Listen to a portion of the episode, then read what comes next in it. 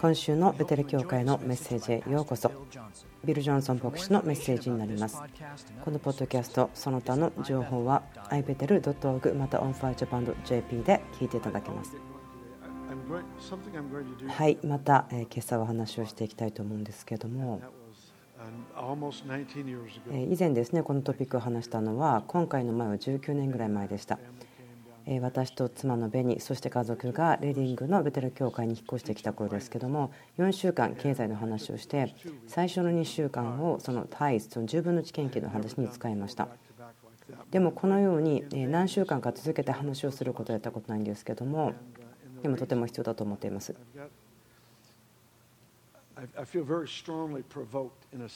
とてもですね強く心がかきたてられているように感じています前回ですねこの経済の話しましたけれどもそのプロスパリティ・ウィズ・パーパスの話しましたけれども本当に多くの皆さんが神様にそうです同意しますと言ってくださったことを喜んでいます。でも同時にですねこのようにも感じました。多くの方たちですけれどもその方たちがここに来てそして受けることの方が与えるよりもとても大きくそれをしに来る。なぜかそれが、え食べ放題のテーブルに来て好きなものだけを食べる。神様が言われているなされていることを見てそこに入るのではなくというように感じます。私たちの人生の中でこの教会人が来てくださって見てくださって神様ここで何をしているのかなと本当に歓迎しています。でももしあなたがこの教会の家族であるならばこの家族の一部になるには何も犠牲を払わないということはしてほしくないんですね。で自分自身がその代価を払っていないならばもちろんそのようなことをお誘いしません。でも私たちはそれを払っています。この課題はですねとても大事な subject です。喜んでいる subject です。なぜならば打ち破りのためのメッセージと感じているからです。このまあ普通ではないコネクションといいましょうか。この聖書箇所から分かるんですけども見えない世界と見える世界そのつながりをここで見ることができてるんです。この循環しているというふうに言いましょうか。見ると分かると思うんですけれどもルカの16章でイエス様はこう言っています。ですからあなた方が不正の富に忠実でなかったなら誰があなた方に誠の富を任せるでしょう。この富という最初の言葉の時にマモンというふうに使っていますね。あなた方が不正のマモン富経済に忠実でなかったら誰があなた方に誠の富を任せるでしょう。イエス様が言ってるのはこういうことですね。ここにあるものが目に見えるもの。それが私たちがここに今集まっているその理由ですね。それは霊的なもののことですけどももうお金のためにここにいる人は一人もいませんね。お金を作ろうと思ってここに集まっているわけでは決してないんですね。本当に勝利しているその打ち破っているその生活ライフスタイルをするためにここにいますけれどもそのがんが癒されたり命が救われたりするのことですね。貧しさがなくなったりするのこと。そのために私たち見るためにここにいます。実践するためにここにいますけれどもそれが同じように私たちの心を動かしています。誠のものですね。でイエス様がすごくはっきり言われたことがありますけども私たちがいつも気が付いてるわけではないのがこの自分たちがもらってる資源ですね。経済。特にここで富経済として話していますけどもイエス様がそれに使ってると思うのでこれはもっと大きな意味で使うこともできますね。行為とか油注ぎとかあとは理解ですね。神様方にくださったもの。家族とか関係とか全てのもの影響とか言うと思うんですけどもその繁栄のための目的または目的のある繁栄を話していますけれどもイエス様言いましたね。この目で見える領域この富マモンこれを取り扱うことがどのようにして私がこの見えない領域そしてそれが誠の富ですけどもそれを取り扱うことができるかということですね。誠の富というのがもっとお金があるそういうわけではありませんね。原則はありますけれどもでもそれは今日ではなくて他の時に話しましょう。この目に見える領域で従順することというのが私が目に見えない領域のものにおいて信頼されるその測ることができるんですねルカのところに書いてありましたけども不正のマモンどう取り扱うのかそれによって誠の富を取り扱うのにも信頼されます。そのようなことですね。マラキ書の3章。素晴らしい御言葉なんですけども。ある方たちはですね疑問を感じてると思うんですけどもここではこう言ってますね。あなたは神から盗んでいるなぜなら10分の1と法の物によってであるってこう言ってますね。あなたは私を試してみようと言っています。私たちは神様を試すということはもちろん禁じられています。その権利はないんですね。この一つのところを抜かしてということです。でもここでは主はまるで私たちを招待してるんですね。試してくださいというふうに招待しているようなものです。私たちが神様をチャレンジするということ。本当ここだけでしか探すことはできません。許されているだけではなくて神様を試みる試すということを招待されている感じなところですね。それを許している理由があると思うんですけれどもその結果が測れるものだからと思うんです。私たちは多くの場合この定義コンセプトによって生きようとしますから結果がなかなかわからないんですね。でそれももちろんですね。もちろん価値があります。その王様の本質御国の本質。なんですけどもここでこう言ってます。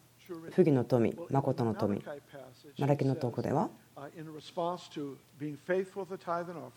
十分の一本の物が誠実であるならば私があなた方のために天の窓を開きあふれるばかりの祝福をと書いてありますけども自分のポケットの中のお金そして神様がくれたもの稼いだもの銀行のお金それを使うことによってもし私が十分の献金と捧げることの中を歩くならば開いた点を解き放つことができる祝福が解き放たれることができるその霊が注がれる。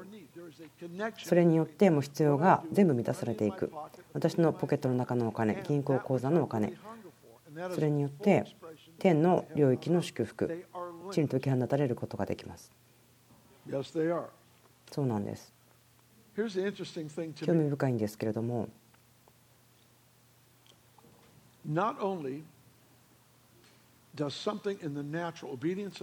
自然界の領域の中の従順ということが霊的な解放を解き放つだけではなくてそれだけではなくてこの見えない領域ということによってもこれは適用できると思います。見えない領域のことが自然界のことに影響を与える。つながってるんですね。ですから循環していると言わんとしてるんですけども自然でやることが見えない領域に影響を与えている。第3ヨハネ。2節こう言ってます。愛する者よあなたが魂に幸いを得ているように全ての点でも幸いを得また健康であるように祈りますとあります。あなたが繁栄するように全てのことにおいて健康もあなたの魂が栄えているように魂が繁栄すること。これは見えない領域です。あなたの内側のところで起こっていること。それも本当のことでしょうか？そうですね。あなたは誠の富神様の富を内側で経験します。そしてそれが外側の領域に影響を与えます。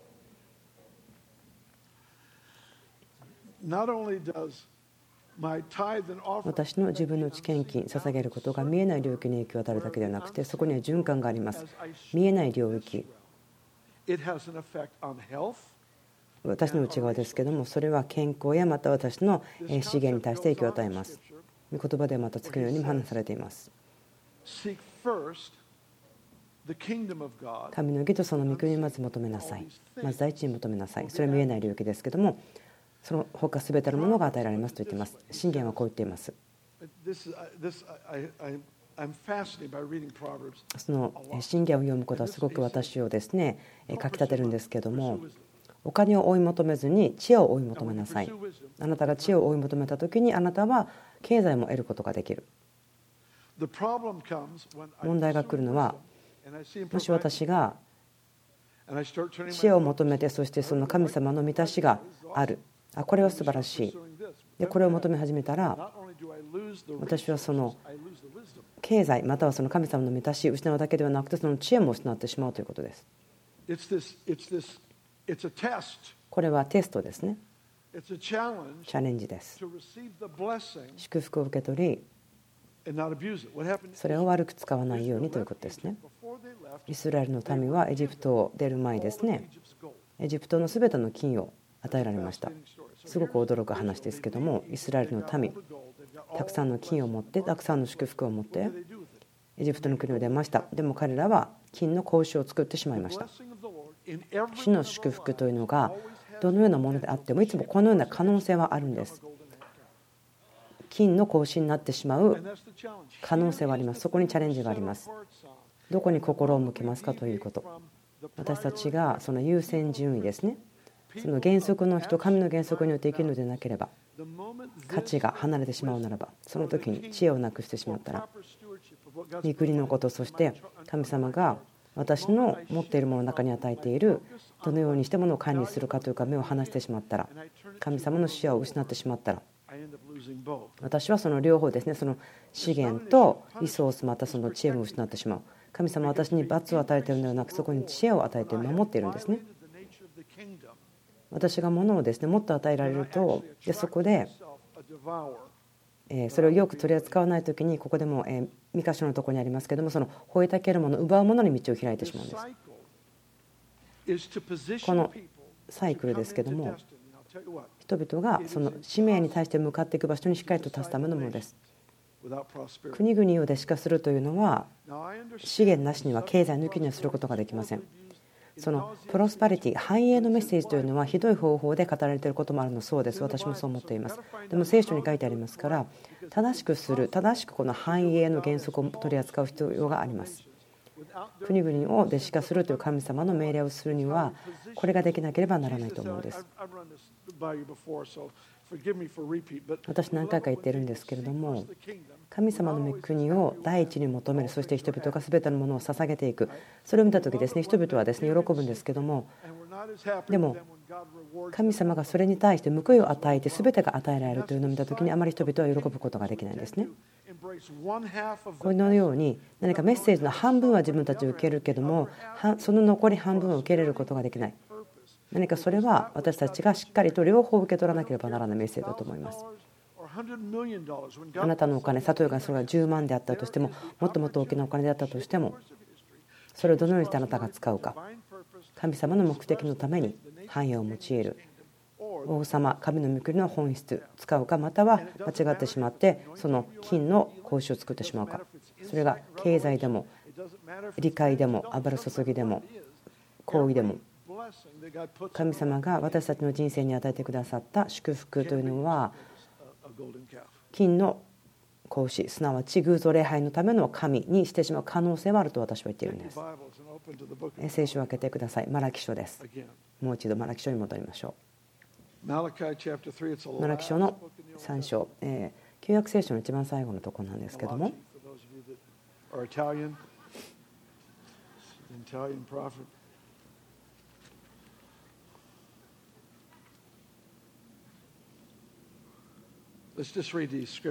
はい、聖書箇所を読んでから話しますけれども。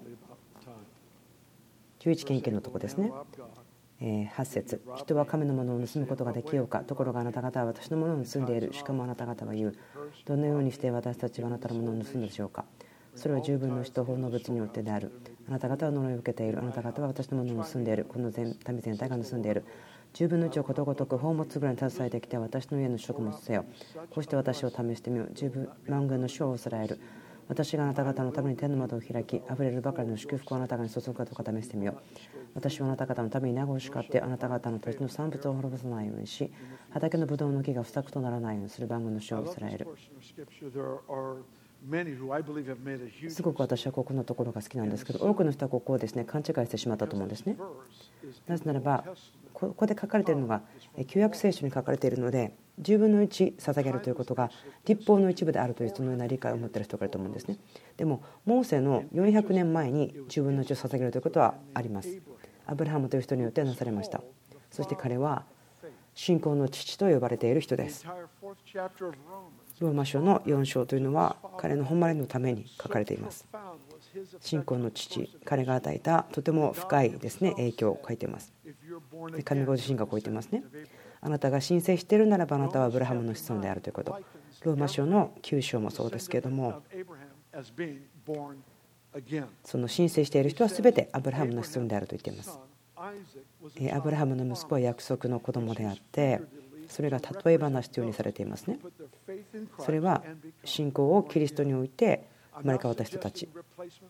そのリプレイスメントシオロジー神学そのようなものは私信じていませんしそのイスラエルの国が存在しないそう言ってるんではありません。でもここに書いてあるのは申請したものは聖書的にアブラハムの子孫だと考えられるということです。なぜならばイエスがこう言ってますね。ヨハネ書で言ってますけどもそのパリサイ人その宗教的な説と言ってますけどもこう言うんですね。自分たちがですねアブラハムの子孫だと言ってる人たちに対してこう言っています。もしあなたがアブラハムの子孫であるならばアブラハムのした行いをしなさいと言っています。興味深いんですけれどもアブラハムの子孫であるならばアブラハムのように生きるべきであると言ってるんです。彼はとても祝福されました。その信仰と神を信頼するということの価値の中ですね。とても祝福されました。それはキリストによってまた表されていますけどもアブラハムはメルキセデクというその王に与えたんですけども旧約に出てくる人ですけどもあんまり普通ではないとても変わった人です。その家系図がわからないんです。いつ生まれたか死んだかもわからない。ヘブル書のとこではまたこう書いていますけどもメルキセデツはキリストの型であると。始めがない終わりがない。ですからヘブル書ではこのメルキセデスを誉れ与えていてイエス・キリスト私たちの主がまたアブラハムが自分の血を与えた方というふうに書いてあります。それはイエス・キリストの主権を表すためにその400年後の地にモーセが立法をもたらすのを私たち見ていますけども私にとってはこう見えるんです。立法はこう言っているような気がします。そうですね。アブラハムそれは良いアイデアです。じゃあ今私たちをした立法の一部に自分の知見金ということを入れましょう。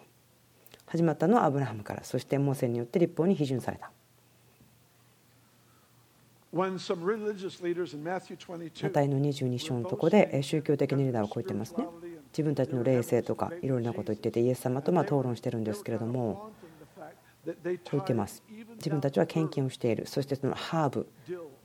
ディルとかクミンそれらのものを捧げていると言ってますけどもイエス様こう言うんですね。もちろんあなた方は当然それをすべきです。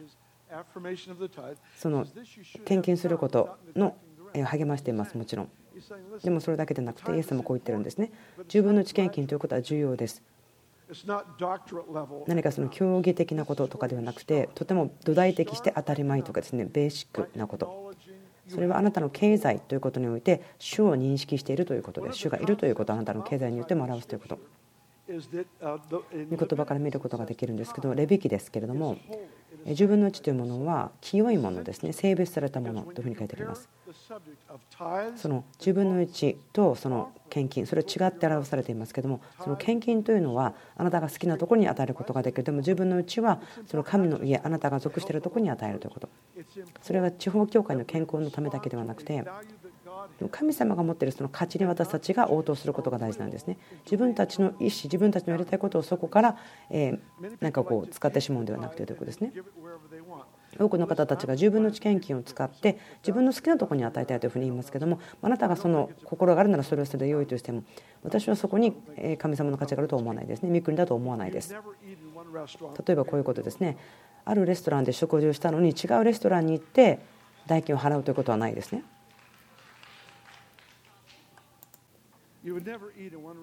あなたがレストランに行って食べても他のとこでお金を払うということはおかしいですね。そのような考え方です。あなたの地方教会、それがあなたが食べるレストランですから、もう先に決まってるんですね。私の人生を治めてくださることが主に権利がある、そのことを表すんです。アナニアとサッピラ、えー、死にましたが覚えてますか？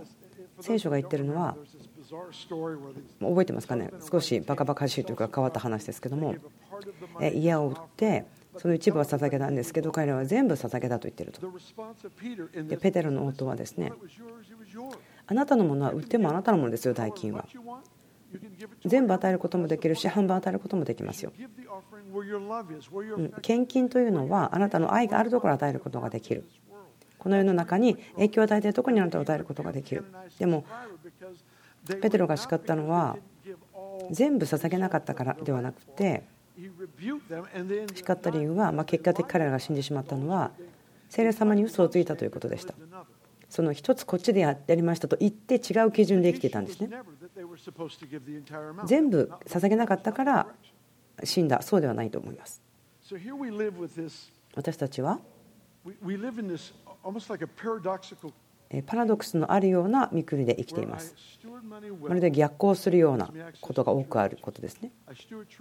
その誠の富をよく取り扱うならば経済が増える。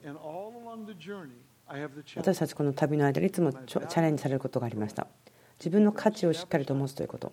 御国を立てることにいつも優先順位を置く。神様が私にくれるもの全てをそのように取り扱う。それは御国の前進のために。このことの興味深いことなんですけども.奇跡の中を歩くということこのことはですね後の時にまた話したいと思うんですけどもとても.興味があることはイスラエルのストーリーですね彼らが荒野を通る時にした経験ですけども多くの奇跡を経験しました分かってま got 覚えてますね.エジプトを去った時に毎日マナが降ってきましたお水がなければえー岩からですね水を受け取ることもできましたもう普通ではない奇跡というようなものがいっぱい起こりました。でもこれらの奇跡というのは荒野の中で彼らが荒野の中で生きていくためでした。滅びないためでした。そしてイスラエルの民が約束の地にやってきたんですけども今度は自分たちの働きをしました。でそこに神様が息を吹きかけてくださったので働きが超自然的な結果を生み出しました。奇跡というのは彼らを生かしておくためではなくて彼らの前進のためでした。ですから主?と歩む時にもですね立て上げのものがあるんです。私神様は私がどれだけお金作ってるかあまり興味ないと思うんですね。これだけのお金があって。だから私もっと霊的そうではないんです.私はそのようなことを信じませんね。霊的な成長というのをお金で買うことができるそう信じていません。例えば 10, えー10万円分の小切ってください。そしたら私あなたに予言してそして打ち破りがあります。そうではないと思うんです.福音というのは無料ですからこのようなものをその売ったり買ったりしてはならないと思います。でも成長することの中に犠牲を払うこと代価を払うことはあるんです。神様の要求すること。例えば価値を意図的に変えていくことがあります。私たちがこのことをですねこう追い求めていく時ですね。神様私たちは私たちを愛していますけどももう今愛しているのと必ず変化はありませんよね。愛もう全く愛で全部愛されていますから私が好きでないその繁栄のメッセージですけども our spirituality by how much money or material goods we have. 何か物とか物質的に多く持っていればあなたは霊的祝福されているかそれは私は全然違うと思うんですね。イエス様が言ったことと全く反対だと思っています。でも聖書の原則の中から繁栄というのは見えてきます。そうなんです。その現実をですね無視することはできません。新約旧約の中から増加させられていて繁栄してます自分たちの心をいつも御国を前進するということ。その奇跡の満たしを通して。私たちはその自分たちに与えられたお金をですねその戦いに出すんですね。そのことによって変化をもたらす。仕事の昇進とか友達からもらう行為とか影響のあるところに招待されているとか。その収入が増加するとかそれが何だったとしても全てのことはつながってると思うんです。あなたの内側が反映するならばそれはあなたの外側に影響を与えます。このま考え方ですね。内側が反映すれば外が影響する。それが現れているのが聖書から見ることできますけども嵐の中でイエスが眠っていた頃弟子たちに起こされました。そして弟子たちはイエス様私たち溺れそうです。何とも思わないんですかと言いますけどもそしたら主は嵐を叱ってそして平和を宣言しました。風を叱りました。風を縛りました。この地において天になかったものを縛ったんです。天にはストームはありません。縛りました。その命を脅かすような嵐を縛りました。何をしましたか？そして平和を解き放ちました。この地上においてもうすでに天で解き放たれているものを解き放ったんです。主が私たちに与えている命令ですね。このことをしなさいと言われていること。起こされてそして、えー嵐を叱りそして平和を解き放ちました。これはその内側にある現実がこの世にですね新しい定義を与えていく変えていくということをよく表していると思います。この考え方というのは目に見えないブレイクスルーですね内側。で起こったことが私たちこの外側目に見える領域に影響を与えていくということです。例えば感情的精神的また体そして経済。個人の人生だけではなくて私が期待していることは私たちの町に打ち破りが増加していくことですね。この分野において私たちの町が打ち破ってほしいんです。私の心で何ヶ月もこのことを本当に握っています。私の人生の中で何回かしか起こったことではないんですけどもこの春私はですね2回ぐらいですね夜中に自分が教えていて目が覚めました。すごく熱心に教えていました教えることを考えてたとか思いがあったとかではなくて寝ていたけどもでもその中に熱心に教えていました。ですからそれで起きてしまったんです。でこの今私が話している subject を話してたんですね。2回このことで起きました。だからああびっくりしたと思ってあすごく良いメッセージでしたと思ったんです。そのことで自分がインパクトを与えられました。でもその時にはすぐこのことを分かち合うチャンスがありませんでしたし正しいタイミングではなかったと思うんです。でも今が皆さんに話していますけれどもこのことがやってくると思うんです。主が私に語りました。何年も前ですけどもまその後にまた話せると思うんですけれども主との何か体験がありました。耳で聞くように主に語られ解き放たれました。それはその借金というのを打ち消すまた打ち壊す油注ぎです。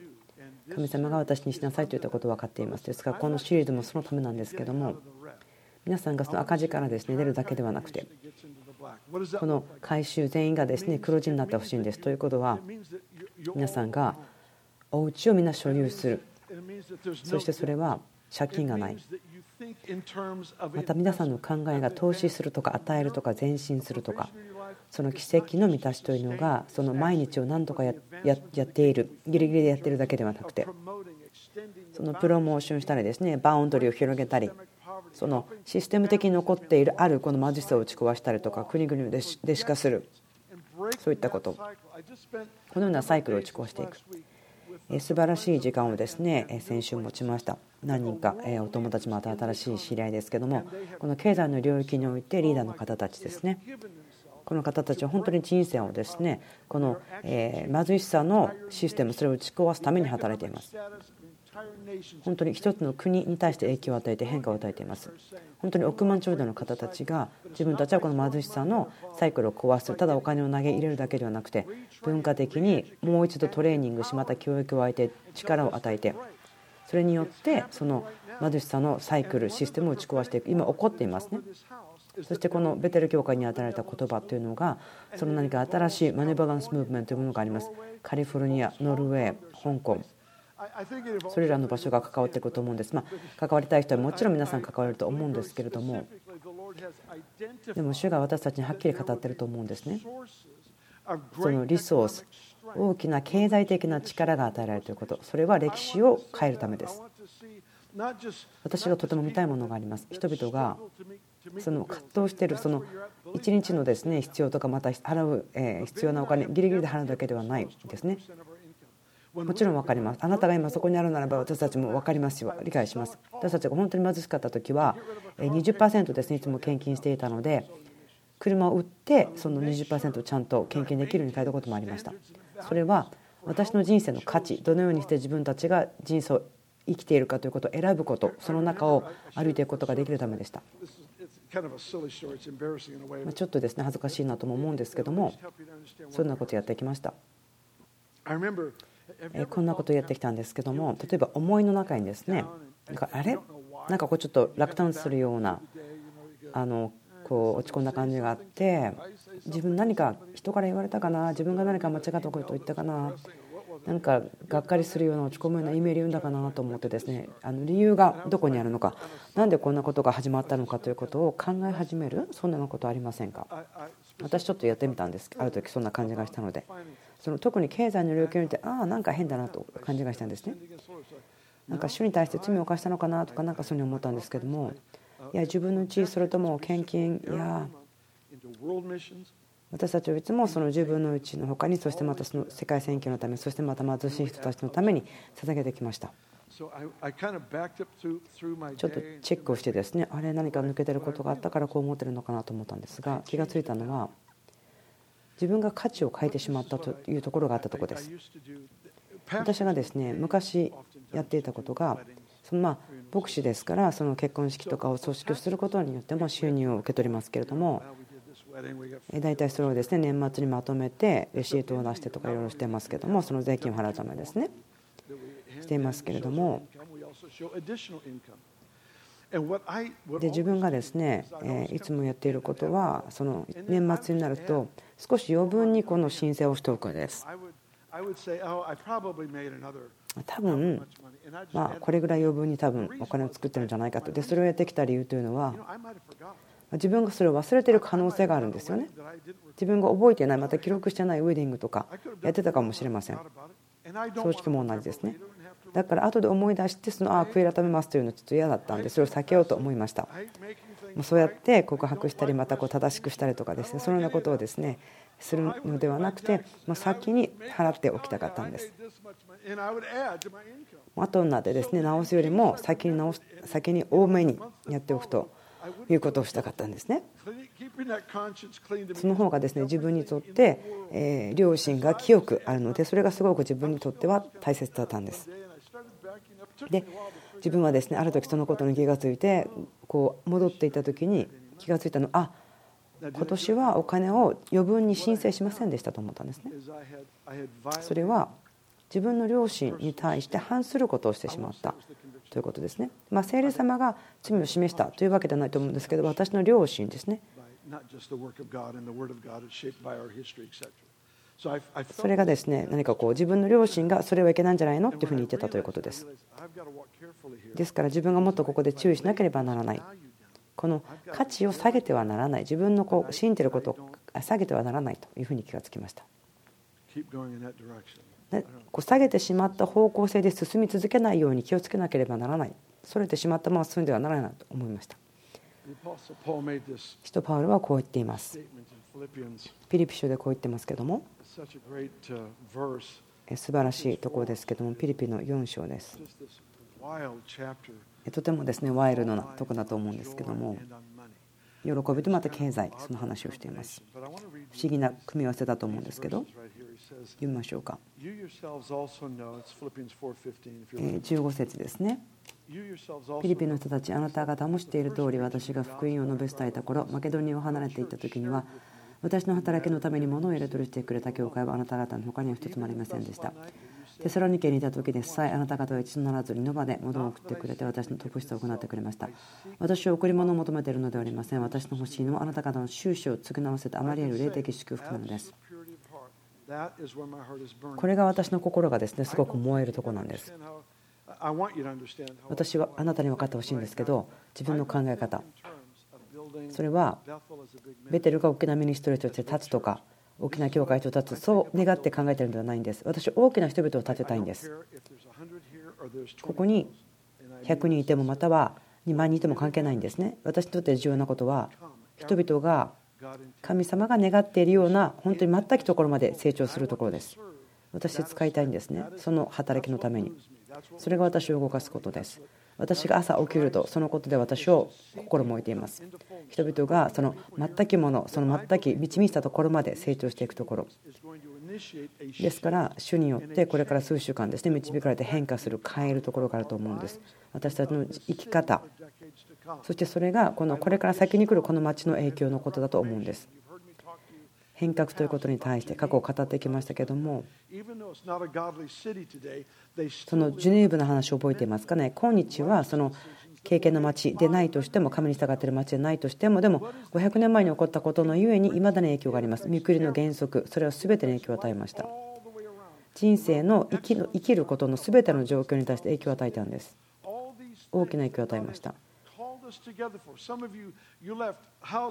皆さんですねここに集まるために家とか仕事とか全部捨ててここに来ましたね。なぜいるんですか？皆さんに言いましょう。それはあなたはこの家を変えるためです。そして誠の富によって。でもその誠の富というのはここで私が話してきているように誠実にまくこと。神様が私たちの手に置いたものを誠実に取り扱っていくということによってです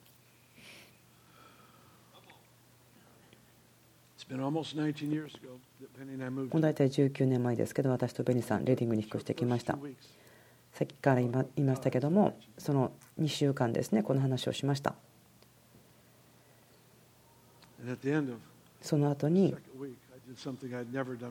えーはじある初めてやったということをしました.またですねそのようなことを今日もやってますけども.それはえー悔い改めの献金というのを受けるということですその時私教会とですね契約しました。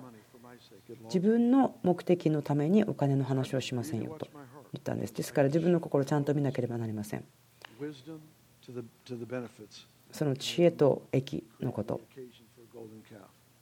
ですね。その気をつけてその子牛金の子牛を作るということを避けなければなりません。私教会と契約しましたお金の話を私の益のため私たちの益のためにしない。また ministry のために話さないということ。でもこれはあなたの個人的な益のためです。で私たちの献金受け取りました。でまたその時にも見たけど今日も言いますけど自分はそのお金を自分のものにしません。そしてこれ与えますと。この同じ町の中の違う教会の ministry にまいていきますよということ。でえー自分の牧師の友達に電話しました。で私たち大きな献金受け取ったのでこれあ与えたいんですけどと言ったんですね.その時ですねそのだから、えー悔い改めの献金悔い改めとだけ言わないでその見せてくださいと言って献金がされました.そして教会の家族の方はいそうです。私たち主と契約しましょうと言ったんですね。主との契約というのは生贄を捧げることによって作られます。まるでこう失われてしまった芸術のようにですね。何か私も犠牲を払うということなんです.そうですねそのことに対してアメンと言ってくださる方必要でしたありがとうございますそしてその.献金をしました.である牧師先生と昼ご飯食べながらって話しました.で今日は今週私たちこんなことしたんですよって話してその小切手を渡しましたそしたらその牧師先生が見てびっくりしたんですね。Said, "But it's pretty ほとんどその教会の何かこう借金を支払うための必要な金額だったそうです。Something to them." He went to his 何かその方たちに何かを解き放ったようで彼らも同じことをするようにと感じたんですね。でそのえイースターのための献金みたいなことをしたそうです。普段の献金の3倍献金があったそうです。で牧師先生はああと思ったそうですけど。Oh, ああと思ったそうですけどもそれでも献金をして、また他の ministryに捧げたそうです。他の ministry に捧げたそうです。で、他のですね町の教会が何か持っていたベストのバスをですね捧げたりとか、何かドミノのような影響がそこで起こったんです。それが私たちの町の経済的な移行の始まりでした。覚えてますか？19年前ぐらいですけども。当時は何かあったんです私たちの町で。こうは言いませんよ。提案したくないです。なんか自分たちがそれをやったと言いたくないんですけどもその経済的な状況の変化に私たち加わりましたね。一部になりました。ですから信っています。主が解き放たれることがありますね。その新しいムーブメント。動きがあるということ。そしてあなたと私がその一部になることができるということ。私の町の中で飢えている人がいてほしくないんです。もうありえないですね。こんなに近くいるのに私がそれを知らない。そして十分な食べ物がない人がいる。それは欲しくないんです。私は皆さんに仕事を持ってほしいです。そして楽しむことができて。エペソでパウロはこう言ってますけども盗みをしている人はもう盗んではいけません。かえって困っている人に施しをするため自分の手を持って正しい仕事をし骨をで働きなさい。どういうことでしょうか？神様と正しくなかった盗んでいた人。でもその人を仕事をすることができる人にして彼らが同じようなことをしていた人たちを助けることができるようにしてくださいというその循環する働きのことですね。神様の満たしの豊かさを表している。その豊かさのある供給からそれが起こる。ですからそのことを実践しています。私の人生の中で実践しています。ある方たち知ってますけど51%クラブといってですね自分の収入の51%以上を献金している方たち。自分まだそこまで言ってないんですけどそれ自分の人生のしたいことです。そしてでも自分だけじゃなくてあなたの信仰あなたの人生の恵みによって皆さんをですねするようにしたいんですね。立ち上がって神様と契約をしてそして神様ご自身を見てそしてこのヒストリーを形作っていくのを見ようということです。さあ今日私たちそれをするんですよ。もし皆さんが他の教会の、まあ、メンバーというかですねここの教会の家族でなくて何か与えることに対してプレッシャーを感じないでください。しなければならないわけではないんです。何か他のことやってくだされば結構ですから。あなたがその愛を持っているところ信頼していくということにどうぞ捧げてください。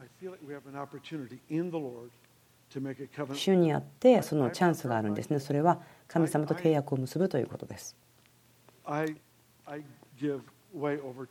私はその自分の知見金以上に捧げます。もちろん。その悔い改めることが今あるそうではないけど皆さんに加わって一緒に捧げます。でも皆さんが何かこの聞いたことでああ自分は今まで正しくなかったから正しくしようと思った方どうぞしてください。そして打ち破りと豊かさのために祈ります.主が私に語ってくださったことの祈りをしましょ.う。神様との体験その借金から解放されることによってそして神様がそこで働かれることを見ていきましょう。I, uh, I stay so far away from preaching on money and then お金のことですね。その話してそしてその後献金をする。そのことをいつも私本当に遠ざけていましたけども.でもさっきも言いましたけど全部その献金は捧げます。献金のうちの半分はこの町の中のミニストリーのためそして半分は貧しい方たちのために捧げます。Uh, 私たちいつもやっていますけどもこのことをやっていきましょう。信じています。その主が権威を解き放ってると思うんですね、えブレイクスルーのために。その何も捧げるものがない。そう思ってる方はどうぞあの財政感あしなければいけない。しなくてできなくて申し訳ない。そう思わないでください。あなたの心がそうしたいなと思ったらどうぞ加わって一緒に捧げてください。これは本当に喜んで捧げるギフトにしたいですね。